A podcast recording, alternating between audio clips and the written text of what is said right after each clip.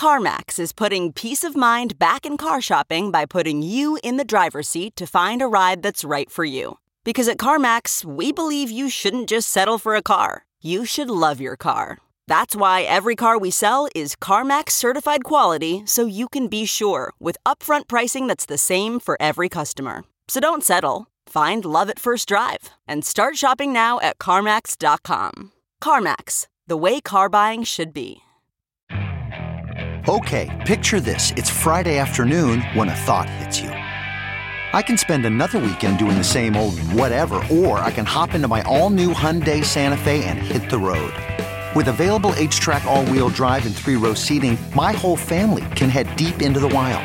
Conquer the weekend in the all new Hyundai Santa Fe. Visit HyundaiUSA.com or call 562 for more details. Hyundai, there's joy in every journey.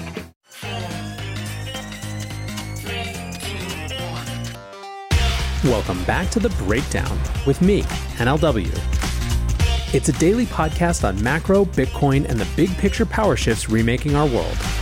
The breakdown is sponsored by Nexo.io, Near, and FTX, and produced and distributed by Coindesk. What's going on, guys? It is Saturday, June 4th, and that means it's time for the weekly recap. Before we get into that, however, if you are enjoying the breakdown, please go subscribe to it, give it a rating, give it a review, or if you want to dig deeper into the conversation, come join us on the Breakers Discord. You can find a link in the show notes or go to bit.ly slash breakdown pod. Also, a disclosure as always, in addition to them being a sponsor of the show, I also work with FTX. And one more thing, and we only have this a couple more times because it is coming up right around the corner. If you haven't registered yet for Coindesk's Consensus 2022, now is the time to do so. It's happening starting next week, June 9th through the 12th in Austin, Texas, and online, by the way, for those of you who can't make it. The goal of the event is to really provide a super wide ranging perspective on all aspects of this industry, and it's designed for people at any level of engagement or involvement. You don't have to be an expert or even a full timer to get a bunch of value. If you are interested in going, go to coindesk.com slash consensus 2022 and use code breakdown to get 15% off your pass. All right, so to the weekly recap. A couple of days ago, I implored you to decide intentionally what to care about and what not to care about, and to save your energy for the fights that matter. Well, right now, the soundtrack of the moment for us New York Bitcoiners is New York, I love you, but you're bringing me down. So, what are we discussing? Well, first is this tweet from the New York State Attorney General Letitia James from earlier this week. The cryptocurrency market is extremely unpredictable. Just last month, the market reached record lows and investors lost hundreds of billions. New Yorkers should be cautious and think twice before putting their hard earned money into this unstable market. I mean, guys, just where to start? First of all, the market reaching record lows. You can only imagine the ratios of people pointing out where a lot of these assets stand relative to their record lows if you take any sort of zoomed out view. Second, how weird is it that it's acceptable to go after some aspect of the market but not another. Meltem Demirors writes Is it normal for an elected official to make investment recommendations? Seems very specific to focus on a global $1 trillion market and just gloss over the stock market, a $50 trillion market in the US alone, which impacts more of her constituents and is just as volatile. And in case it isn't clear why this is so galling, Bitcoin right now is about 56% off its all time highs from last November. In that same period, tech stocks like Netflix are down 71%. Peloton is down 88% in that same period, and that wasn't even its all time high. The point, of course, is there is a double standard and a hypocrisy of judging here that makes it very hard to take seriously these investor protection type of mindsets. Unless I guess you assume that they also think that people shouldn't be allowed to invest in the stock market because it's risky. But then the question really becomes what can people make judgments for themselves? Versus the state telling them what they can and can't do. Alas, that is not the only thing happening in New York at the moment. The second is the mining moratorium. So, this is a story we've looked at for a while. There have been various versions of a proof of work mining moratorium in the works over the last couple years. The reason that some New York politicians are nervous is that they're seeing a growth in this industry in their state, and they've heard all about how proof of work mining is bad and they want to take time to study it. And to some extent, that's healthy. Politicians taking time to study things that are impacting their constituents is something I support. Doing so while prohibiting the activity in question, I have a lot less support for, as you might imagine. So, a proof of work mining bill was passed in the lower house of the New York Assembly earlier this year, but for a while it didn't look like it would make it in the Senate. That, it turns out, was wrong. Very late Thursday night, very early Friday morning, which you might note is already weird, the New York Senate passed the Bitcoin mining moratorium bill. The bill imposes a two year moratorium on new proof of work mining projects that are powered by carbon based fuel. During this time, the state will be performing a study of the environmental impact of proof of work mining, and the bill's sponsors say that it was primarily designed to address Bitcoin mining operations that would look to reopen decommissioned carbon based power plants. The bill's sponsor, Democratic Senator Kevin Parker, said that the impact would be limited. He says only one current operation of this type exists, which would not be impacted by the bill, and there is one pending application which would be put on hold. From here, the bill needs to be signed by the New York governor before it is enacted, which is where the community has turned its attention now. So let's actually talk about the scope of this bill. There is a lot of chatter on Twitter because, God bless it, of course there is, about this being a proof of work ban, and that's just not true. Troy Cross tweets This bill, if I'm reading it correctly, is being widely misreported. No existing fossil fuel powered mining in New York State will be impacted. The bill prevents one, new generation, and two, increases in mining at existing facilities. Troy is exactly right. Existing firms and ones that are currently undergoing the permit renewal process will be allowed to continue operations. They simply can't expand. New operations that would use carbon based power will not be approved. So, this really is a moratorium on new projects and expansions of existing products. As Troy sums up, it is not a two year moratorium on proof of work mining. It's a two year moratorium on increases in proof of work mining that is behind the metered powered by fossil fuel generation. It's a dumb bill, but let's be accurate. Then again, Troy also gets the politics of where we are as a culture. Best chance of killing the bill, he writes, is to represent it as an attack on all mining, or all fossil fuel powered mining and generate outrage. Best chance of passing the bill is same misrepresentation to fire up support. Everyone's happy, and this is our world now. Now, for what it's worth, the crypto industry is happy to play by that playbook if that's all we've got. Julia Stitzel from DCG writes New York was a leader in crypto hires last year. This morning, they passed a bill banning proof of work operations, aligning themselves with China and sending a negative signal to companies, not just crypto, who are hiring and growing in this emerging industry. Not a good look. So, although the bill is less bad than it is being represented, it is still frustrating, especially coming from New York, where it's part of a pattern. And indeed, this is why the bill had lots of opponents, including Democrats. Nexo lets you easily buy crypto with your bank card and earn industry leading interest rates. Earn up to 16% on crypto and up to 12% on stablecoins. Nexo makes passive income easy with interest paid automatically and daily. With Nexo, you can also borrow against your crypto at 0% APR and exchange over 300 pairs. Receive a welcome bonus of up to $150 in Bitcoin until June 30th at nexo.io. That's nexo.io.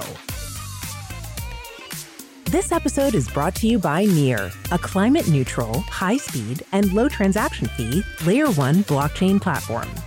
Near is a blockchain for a world reimagined. Through simple, secure, and scalable technology, Near empowers millions to invent and explore new experiences. Business creativity and community are being reimagined for a more sustainable and inclusive future.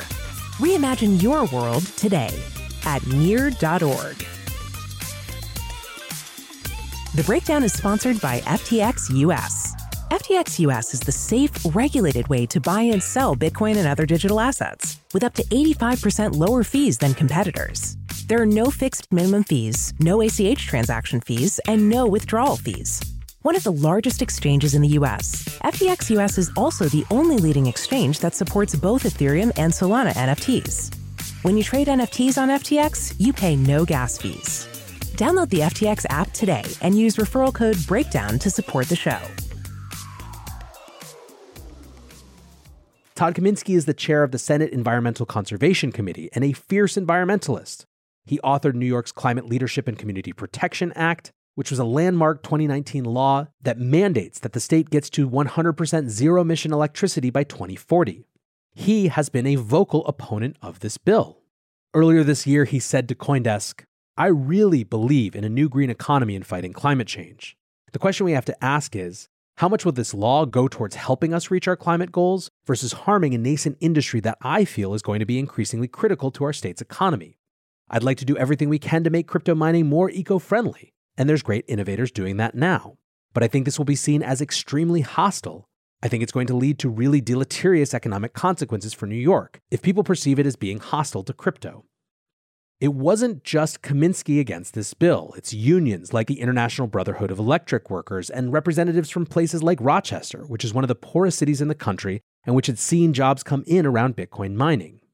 Given that Kaminsky was the chair of the Environmental Committee, it didn't look for a while like it was going to come out of committee. But then, according to Coindesk last night, quote, an 11th hour referral of the bill from the Environmental Conservation Committee to the Senate Energy and Telecommunications Committee, where Parker, aka the bill's sponsor, is the chairman, on Thursday evening meant that the bill was able to reach the full Senate floor for a vote mere hours before the close of the legislative session at midnight.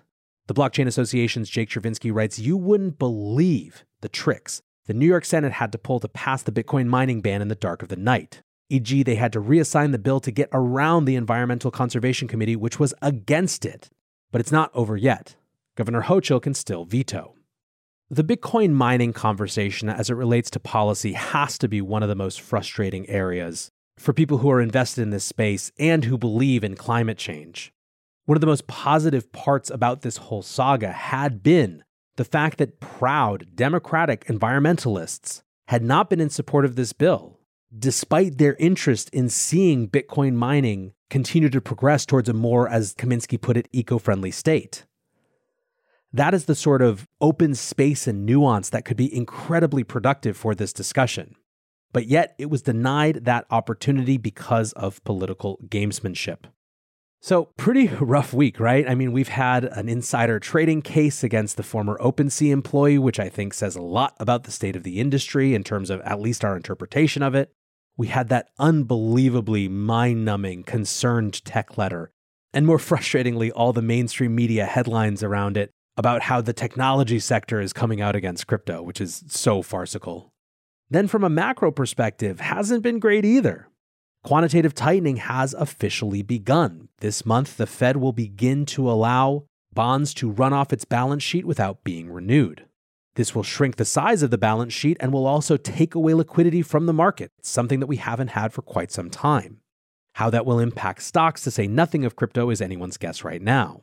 Over in Europe, they've ratcheted up the energy crisis with a ban on a huge portion of the oil that comes from Russia, which, even if in the moral and political right, is still going to have massive economic consequences, and so on and so forth. Which brings me back to my Tuesday show where I suggested that for the next couple months, the right idea might be to just go touch grass. But since this is technically the weekly recap, and because we don't want to leave it totally bleak, we should ask is there any bright news? Despite all of this, there does seem to continue to be some amount of mainstreaming. Beloved burrito shop Chipotle has announced that they will now accept cryptocurrency for payment in US stores.